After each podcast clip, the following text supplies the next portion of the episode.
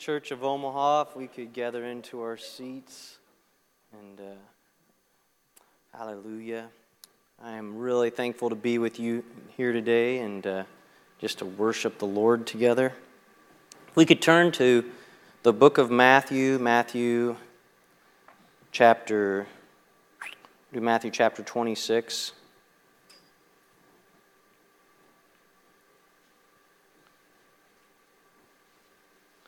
And we'll start at uh, verse 6. And then we're going to jump over to Luke chapter 7. A couple different stories here. Matthew chapter 26, verse 6, it says, Now when Jesus was in Bethany in the house of Simon the leper, there came unto him a woman having an alabaster box of very precious ointment, and poured it on his head as he sat at meat. But when his disciples saw it, they had indignation, saying, To what purpose is this waste? For this ointment may have been sold for much and given to the poor. When Jesus understood it, he said unto them, Why trouble ye this woman? For she hath wrought a great work upon me. For ye have the poor always with you, but me have you not always. For what she hath poured out, this ointment on my body, she hath done it for my burial. Lord Jesus, I ask you to speak to us today. God, God, let your word go forth and let it change our lives as you've spoken to me, God. In Jesus' name, amen. You may be seated.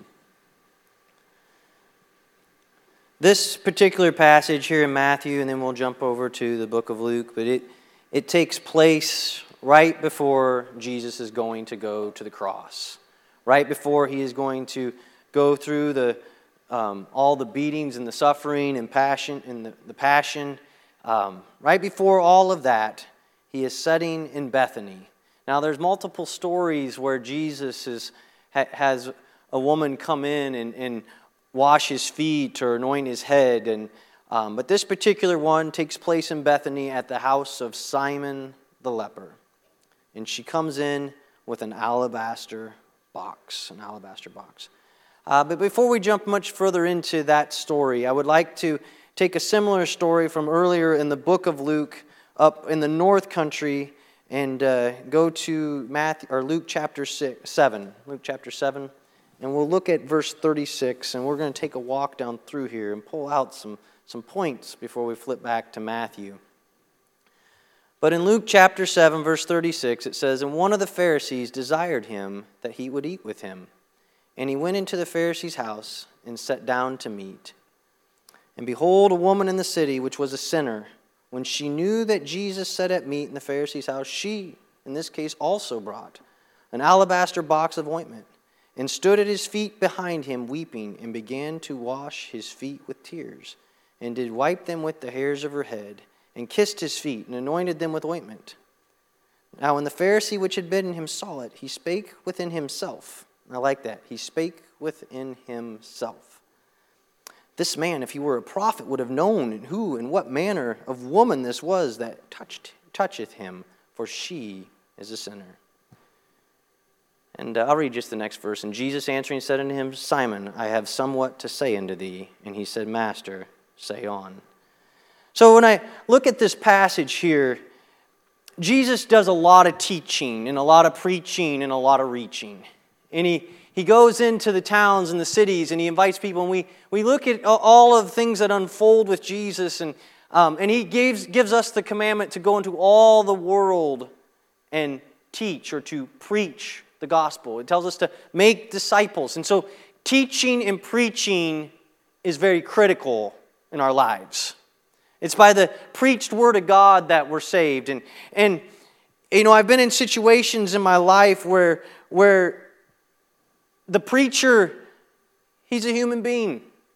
But when they get up, the, the man or woman of God gets up and they, they preach that word, God steps in and does a work. And you're like, well, how can this be? It's because God has chosen to use those methods, and it's, it's critical and it's important. Um, when you look at books in the, uh, when you look at any of the New Testament and the Old Testament, ancient books, and I mentioned this to someone a bit earlier, uh, um, but ancient books, especially when you, when you think about it, when you look at like cuneiform and all that, people went along and cut stuff out, and you see all these shapes and letters, they didn't even have punctuation. Some of it, they didn't even put spaces in there. It was just whoosh, one long string of letters. And you didn't even know what those words were until you read them, the sounds out loud.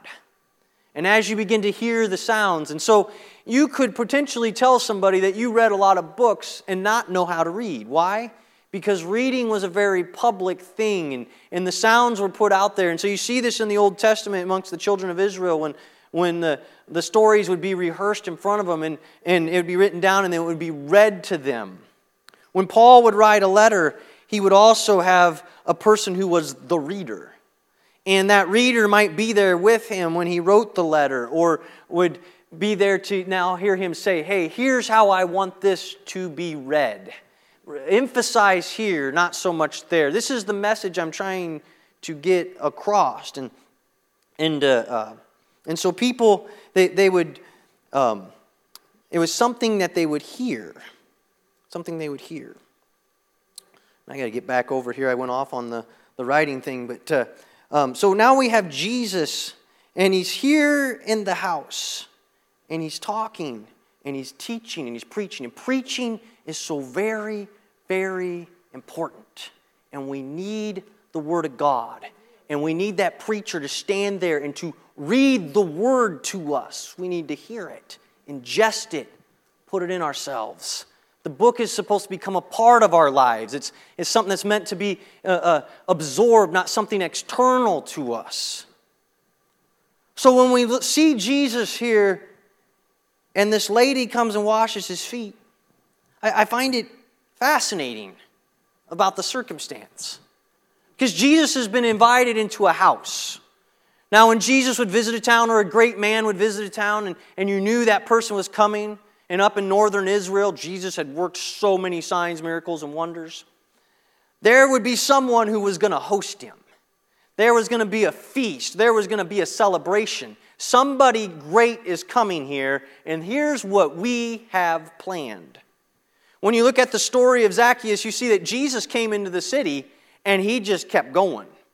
And, and the people that would have stopped him and said, Hey, we, got, we had a meal for you. Jesus was, Oh, I, I got to go, I got to go. And when he makes his way through the city and outside on the other side, Zacchaeus, the, the man that nobody liked very well, the tax collector, is up in a tree because he needed a way to get to Jesus. Zacchaeus, if he'd gotten in the crowd, maybe would have risked getting a, a knife put into his belly from someone who's like, oh, I got you now. Uh, uh, for, for all the hatred that would have been towards him. But no, he, he was determined to get to Jesus, so he's up in a tree. And, G, and Zacchaeus says, I want you to come to, or Jesus says, I'm going to your house today. But what was in that moment? It was, hey, the feast that they had designed for me, I wasn't going to do. But Zacchaeus, I knew I was going to find you and while you maybe weren't planning to invite me or you had been too shy to invite me, I know you want me to visit you, and you're in that tree, and I've come to visit you as well. And so he goes to Zacchaeus' house for a feast.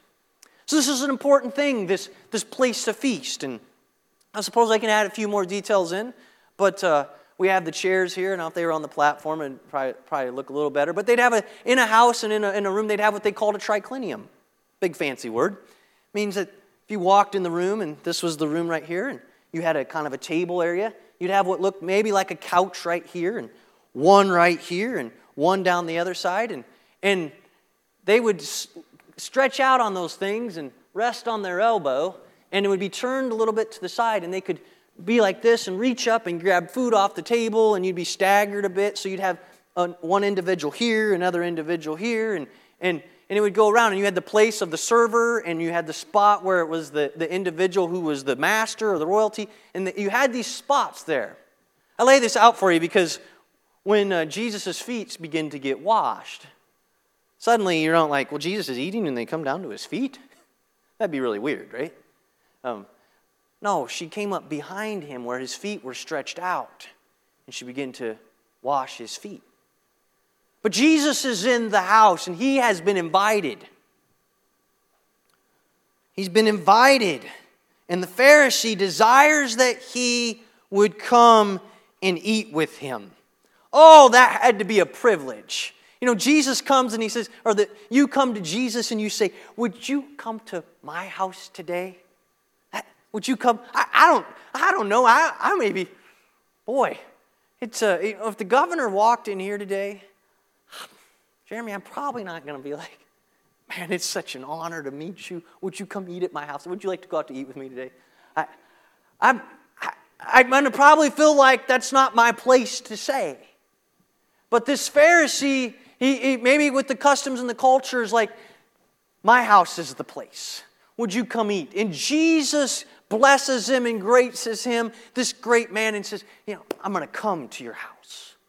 So, what kind of conversations are going to occur around the table? What kind of teaching is going to go out? What, what great things is Jesus going to share? Is he going to tell him something like he, he told Zacchaeus and, and, and let him know, you know, all, all, all these good stories and all these blessings? Or what, what is he going to do around the table?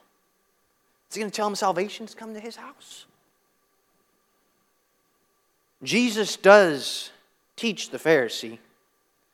And that tells me that Jesus, when I think that, about that, if Jesus took time to teach somebody, that tells me he cares. And he loved them. The rich young ruler, he loved him. Or the young man, the rich young man that came to him, he loved him. And so this, this Pharisee's there and he invites him in. And while he's there, this woman, uninvited, comes running in. Here, Jesus has been treated as a, what we would have thought as a guest of honor. Brought in, placed there, everything's in order. Sister Hawthorne, if you had carefully prepared a meal, had everything set up in your house, everything's in order, we've selected the food, we've done it all. And then somebody that you don't know, or you maybe know them, but they live down the street. Not only that, nobody thinks very highly of them, and they don't belong in your house, and this is special. And they come storming into your house. At least that would be your definition of it. Uh, because, not saying you're a bad lady, I don't mean that. I mean, because you have this all and somebody shows up. Brother Terry, how would you put that? Some, you, you know, you have got everything in order, and then somebody just comes in. And you're like, hold on, hold on, what are you doing here? And then they come up behind the master. And in this situation, you know, uh, when, when I'm with Bishop over here, when I'm with Bishop and we're in a situation, I typically shut up because I'm waiting for him as my leader to see where he wants to go. And then I see, okay, where do I fit in with this? And what can I add? But, but I am not going to go over to the leader and say, oh, no, no, I, I got this situation, I got this. No, I'm, I'm not going to do that. Now, I know it's the Pharisee's house, but Jesus is the master. And somebody just came in to see Jesus. And I'm telling you, as pastor, here at the Church of Omaha, when Jesus walks into the service, I know he's here all the time, but when he begins to stir with his presence and make himself known, we're here and we're like, okay, we want to make sure we're in tune with Jesus. And if he wants me just to shut up and not get behind that pulpit and not say anything more, but he's got a different work he wants to do, I'm stepping aside because he is the master. Oh, let that also sink in in your life because you may make that, that journey to Walmart and life might be pressing on you and you're like, man, I am so stressed out right now. I got so many things going on. Why is this person wanting to see Jesus? You're like, wait, wanting to see Jesus? When they begin to talk to you and they begin to share and you, everything's overwhelming you and suddenly you realize God has created a God moment and He's created it and He wants you to minister. But there's other God moments, and they're, they're God moments not just where you're ministering to somebody else. And by the way, when you are ministering to somebody else, a lot of times you'll find out that you walked away maybe with more than what they got. God blesses you. And I don't know if it's more, but it's, it's His own blessing for you. But there's other God moments, and that's when you come to church and And, and you're like, okay, so I really want to be at church this Sunday. I really want to be there. I got to be there, but uh, 1 o'clock, I have a meeting. Or 1.30, we have this thing. Or, or got to be out for this. We planned that birthday party for this afternoon. I'm not putting that down. I'm not putting it down. Maybe the bills are weighing on your mind. And Jesus says, I've got a God moment for you. I just want to meet you. I, I know Jesus. I feel you right now. As prayer goes longer and longer, you really begin to feel him, but the things begin to bombard your brain. He's like, I've got a moment that I've created for you. And trust me and trust God. Trust Him. When He creates a moment for you, He will work the rest out. He will work the rest out. You're like, but, but I got this thing over here. Hear me. If somebody wonders where you've been, you can just say, hold on a second. Jesus came by in a special way and he stretched his hand out and he touched me. He, he came in and he connected with me. So the, the man in charge of the house here, he, he needs to give way to the master because the master's there. But this lady, she comes and, and for his sake, she barges in. And she is what they call a sinner. Now, some like to say maybe this was Mary Magdalene, and some like to say that uh, maybe she was a prostitute, and, and they, they I, don't know that. All I know is Luke says she was a sinner. But something got a hold of her because you would say, does she not have any respect for Jesus? Does she not have any respect? Why would she come storming into this place today? Why would she just barge in here? If she had respect, she would have waited her turn. We've been talking about the Pharisee. Now we're talking about the woman. And in both cases, Jesus knows your heart. He knows those cries and those desires. And I can tell you from personal testimony and when other people would turn you aside. I have personally discovered that God did not turn me aside. But He has spoken into my heart very clear and very plainly. He's given me rebuke and He's given me encouragement. And He does what I find sometimes so hard to do as a parent is He both rebukes and loves in such a way. And I'm like, could I rebuke like that, God? because he does it in such a drawing way. He knows the heart, and he knew that woman's heart. He knew her heart. You see, what she came in and did, she brought an alabaster box. They say had been worth like a year's wages. Find that in another passage. It smelled beautifully, wonderfully. And she took all that and she broke it and she put it on, uh, um, and that, that smell would have filled the house. And she broke it. and She began to wash his feet and, and to, to cry and, and to weep. That ointment, weeping, and washed his feet with her tears, and did wipe them with the hairs of her head, and kissed his feet, and anointed them with ointment. She began to put that on there. It's in this passage. It doesn't actually say the word broke, it's another story. But she began to wipe his feet, and that smell would have been going up. So, this is something that would have been reserved more for a high priest, somebody special, this anointing. Anointing is something that you did to kings. She came in, and she, I don't know if she fully understood it or not, but she was anointing our high priest. And what was the role of a high priest? But he was to go into the Holy of Holies. And he was to take the blood, and he was supposed to put it on the Ark of the Covenant, and he was supposed to, to seek God for the sins of the people. And I don't know how much she understood, but she had come in not only to the high priest, but also to the sacrifice and to the one that is the Holy of Holies. Oh, she came to, to, to, to the one who, who is the mercy seat. and she began to pour out her tears on his feet. She began to pour it all out on him and to, to, to, weep and to cry.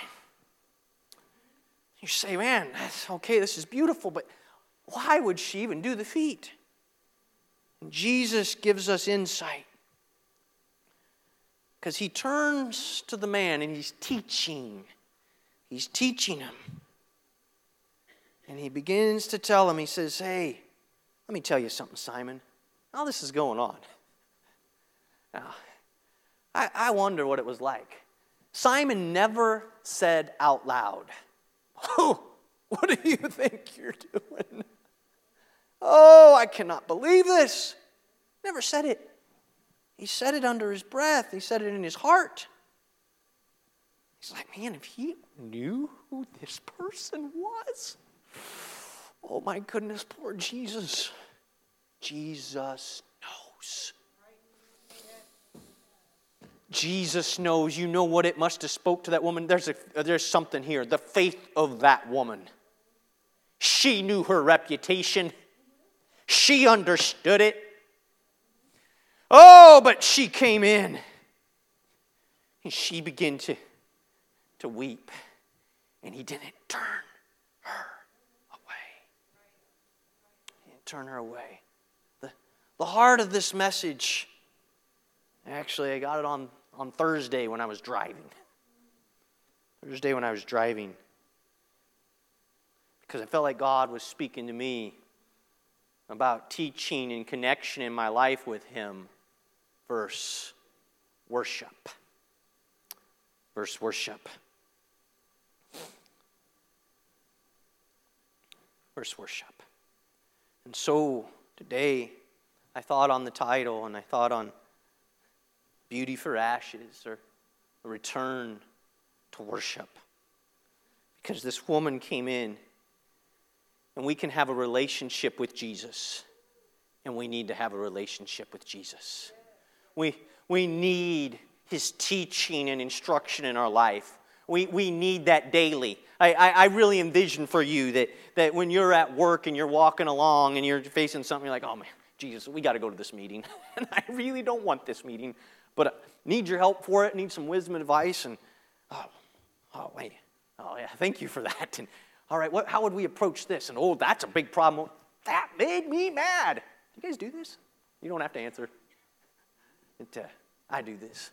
Um, and a, a few times, I do not want to sound super spiritual, but I've gotten on the elevator and I'm like, nobody's on the elevator.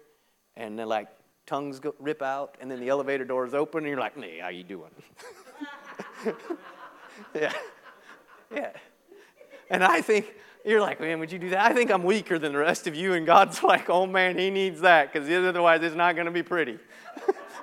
yeah. I, I may or may not have rapidly walked ahead of an individual. And when I got clear out of sight of them and no one could see me, with my steel toe boot, I found me a concrete wall. Yeah, and steel toe. I knew it was steel toe, so I felt safe, and I was right. And I was like, no, no, we got this. We're good. We're good. Uh, yeah. Yeah. That's, uh, uh, God is good. Man. But God knows our hearts, and He knew this woman. He knew where she was at. And other people maybe would turn you away, but she came in. And instead of seeing somebody barge into the house, I have to admire her because it's, I say faith, but there's something more there. Because she came in. She came in and she said, I got to worship him. I got to find him. I've got to worship him. I, it's, it's, a, it's a desperateness. It's a place of thankfulness. It's, it's instead of you saying, you know what, I'm such a sinner that I can't let Jesus see my sin. You know what that really is? That's pride. You don't think of it as pride. You say, well, I'm not good enough. But when he comes and he says, I want your rags, why would you be the one that wouldn't show up to, to, to his party and not give him what he's asked for? It's his. And he brought you in. He brought you in. So, Jesus begins to talk to the man. And he begins to tell him, he says, I tell you, there was a certain creditor which had two debtors. One owed him about two months' worth of wages, at least 500 pence, and the other 50. One owed him two months, and the other owed him like a year and a half. Now, this isn't so extraordinary as some of the examples that Bishop gave a while back of costs that exceed anything we could ever provide, more money than a city could bring together, nothing like that. I told you, hey, you got a, you got enough debt, it's gonna if you worked for a year and a half and just paid your debt, you wouldn't be able to eat, sleep, do anything. But if you work for a year and a half, you could pay that debt off. You'd say, okay, can I get like a 30 year loan for that? I think we can. We, well, I can do 15. I can do 15. We're going to manage this way. Um, I've been going to the budgeting classes. Uh, I, I, got all that down, and I think, I think we can do this. We got all the envelopes. Year and a half. I think we can do it. You know what it does? Jesus didn't give you a mind exploding sin here. He just said, somebody owed a little bit. They just needed a couple months to pay that off. Somebody else owed many months. They had a lot that they needed to pay. Is it, does it seem unachievable by either one? I, I, I don't know. Out of the year and a half person, maybe not so much. Maybe, maybe they're a little more intimidated. But what he's telling them, it isn't that you think the cost is so great necessarily. It isn't always that you think it's so extraordinary. Who else can I go to but Jesus? But instead, what he's trying to tell him is who is going to value me more? You just invited me in to eat, but she sees in me her everything. Now, she could have maybe seen him as less than that, but she chose not to. And blessed are the poor in spirit. What does that mean? You're my everything. Oh, when it says become little children, it doesn't mean that you don't get some things wrong. It just means I'm utterly dependent on you and I want to be. Oh, you know, my children don't come in, uh, um, especially when they're really little. I'm like, why do I have to be dependent on you? Why, I'm four years old and I should be able to work a job and pay for food myself. No. Instead, they're like, why can't I have it? okay, my kids are good kids. I don't want to make them sound terrible. Um, but uh, we'll do the stereotype. The stereotype. Why can't I have it? Why, why couldn't you do more than this? And as parents, there might be a part of you that's like, ooh, do I get to tell them I'm not, re- I really don't personally have the cattle on a thousand hills? My father does, but he didn't give me permission to sell all them right now for what you want. Do, what do I tell them? And, uh, uh, um, but I just realized the time wasn't back there and I might be flying by here pretty good. and so, so he tells him this creditor and this situation and he lays it out. And then he says, Tell me therefore, which of them will love me most? And he said, I suppose he to whom he forgave most. He says, Thou's rightly judged. But he doesn't stop there. And this is what will eventually segue us back to Matthew. He said, Seest thou this woman? I entered this house. He didn't say, And you invited me to eat, and you prepared a feast, and you had the table set, and you did all these things. This is a lovingly connection. Okay? Think of it as lovingly. He's taken time to talk to him. He says, I entered this house, and you didn't give me water from my feet, but she's washed my feet with her tears and wiped them with the hairs of her head. You didn't give me a kiss. This woman, since the time I came in, has not ceased to kiss my feet. Now it was accustomed to also provide some oil for the head, and my, my head with oil thou did anoint. She saw him in ways like a high priest or a king. But this woman has anointed my feet with ointment. See the action of the worship, it took precedence. Jesus did take time to teach from it. Yes, he, he, he did, took time to, to show, but her worship came in and disrupted what appeared to be the planned meal. Because you know what? She came from a place of ashes, and God gave her beauty. And in her worship, from her place of worship, she wasn't denying who she was. There was a whole room full that could look to say, She's a sinner.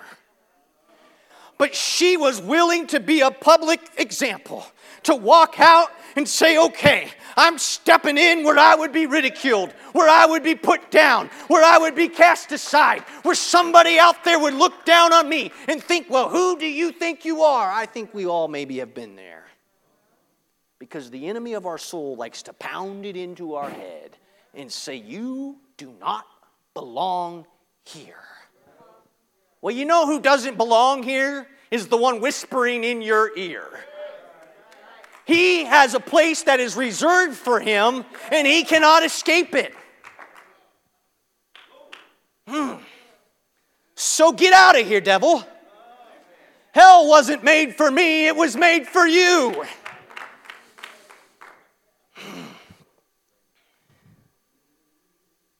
she came in and she began to worship.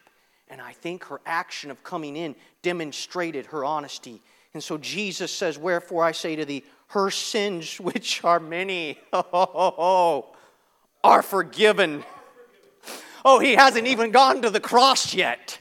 But he says her sins, and then he goes, Oh, I mean, he, he didn't embellish, but why did you have to say that part, Jesus? He goes, which are many. Oh, he didn't even pull her to the side and say, We're not going to tell anybody about this. He's like, We all know. We don't need to hide it. Her sins, Mr. Pharisee. You just said the one that he forgave more. Her sins, which are many. You know what I've done? I've forgiven them. Oh, but you need to hear something else. In the parable, he forgave both of them.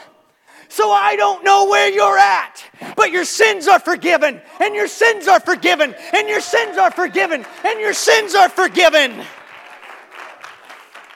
Because all of us had a debt that we could not pay. And he took a debt he did not owe. Hallelujah. Oh, let's give him another hand clap. Let's worship him. Let's praise him. Let's thank Him for His greatness, His goodness, and His mercies.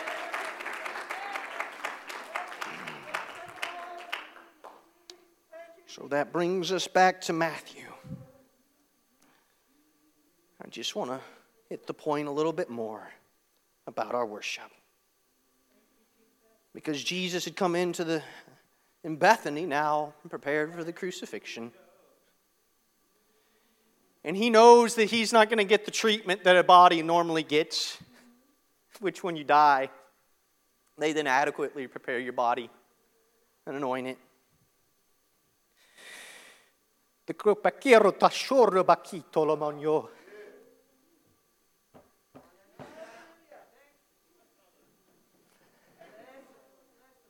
Our master is getting ready to go to the cross. He is going to be beaten, his visage is going to be unrecognizable. And this woman, she comes in, and his disciples sit there, and she takes her year's worth and she takes this alabaster box and she pours it on his head. She just pours it out on his head.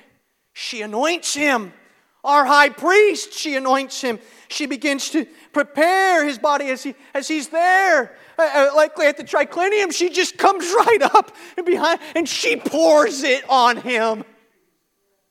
I don't care who's in the room. John tells us in his story, and I said it earlier, but the smell filled the house. You see, a burial, it doesn't smell very good. A death, is, it doesn't smell great. And, and even like the burning of a sacrifice on an altar, it, it doesn't, burning flesh doesn't smell good. But this house was filled with worship, and worship smells beautifully. It smells beautifully. And the disciples say to him with indignation, To what purpose is this waste? For this ointment might have been sold for much and given to the poor. Now, in the book of John, in that anointing there by Mary, Judas is the one right before he trots off to, to betray Jesus, who says it because he, would, he carried the money bag. But we don't see that echoed here. We see the disciples here talking. They say with indignation, What purpose this waste? For it might have been sold for much. Now, Jesus had taught to feed the poor, Jesus had taught to take care of the poor. Jesus was all about the poor. So you're a disciple, and you're like, Hold, hold on a second. Does this not violate everything that you've taught, Jesus? Didn't you tell us to reach the poor? I want you to understand that there's a moment in time for you to set aside everything else and just give God your unadorated worship. You're my everything. You're my all in all. You're my life. You're my hope. You're, you're it. This isn't just a business meeting, Jesus. And he says, Why trouble ye the woman? For she hath wrought a good work upon me. And he tells him, You have the poor with you always, but me you don't have always. And he says, This is going to be remembered forever. There'll be a memorial for her. That she's prepared his body for the burial. But he says, You have wrought, she hath wrought a good work on me. The NIV I think expresses it. He doesn't just say good work. I think the meaning's lost a little bit there, but I was reading on this word, and I like how the NIV really expressed that meaning. It says, Aware of this, Jesus said to them, Why are you bothering? Why are you bothering this woman? She hath done a beautiful thing to me. A beautiful thing. You see what they saw as waste, God saw as beauty. You've heard it said one person's trash is another person's treasure. The first woman was a sinner, she was somebody's trash. Can we stand to our feet? The first woman was somebody's trash, but her worship was somebody's treasure. She was down here in the eyes of everyone else and he was up here. And I think God is calling everyone in this place today to a return to worship. Because we go through so many things and you study so much word and, and you go through the days and you have those conversations. He's saying it's great, we have a relationship. But you didn't wash my feet. You didn't anoint my head. Can we just begin to talk to him for a moment? Can you let the, the smell fill the house? I want somebody to have faith today, like that woman. I want somebody to, to understand that, that he has a meeting with you today. But what are you going to do with that meeting? No, that Jesus knows your heart. Oh, he has a meeting with you. You maybe say, He didn't invite me into the house. Go on in, anyways. Keep praying. Go on in, anyways. Understand that He really knows your heart. But it's up to you to give the worship. But He's doing you the dignity of saying, Go ahead and worship me today. Oh, worship Him from a place of brokenness. Worship Him from a place of, Oh, this is who I am. This is who you are. Oh, can somebody remember? Oh, the debt that you owed. Remember the debt. Oh, let your worship take over because that's what happened in the house.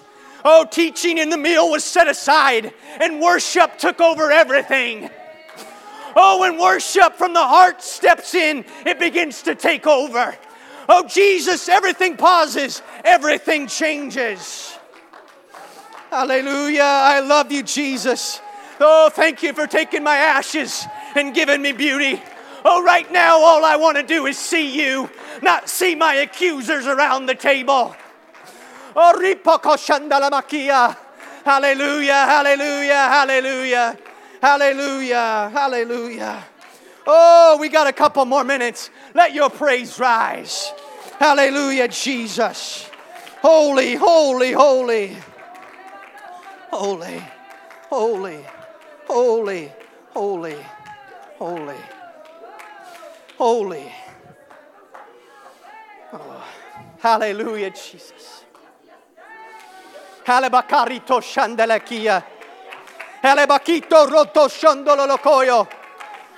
Hallelujah.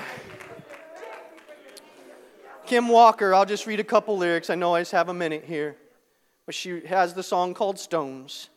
And she says, Find me in the valley, standing with my hands held high. The valley will never take my song. Find me in the desert, holding on to you for life.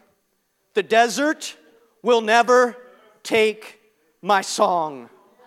Oh, the desert will never take my song. She goes on to say, I will praise you. I will praise you. I won't let the stones cry out. I won't let this. And the longer the wait, the longer I'll praise. The longer the pain, the stronger my faith grows. The higher the need, the higher I'll reach. The greater the cost, the more I'll believe.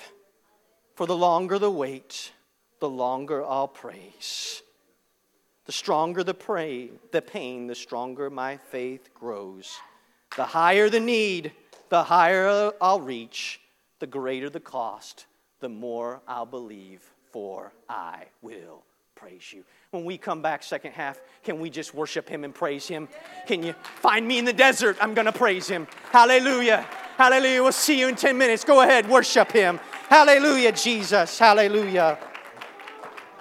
Hallelujah.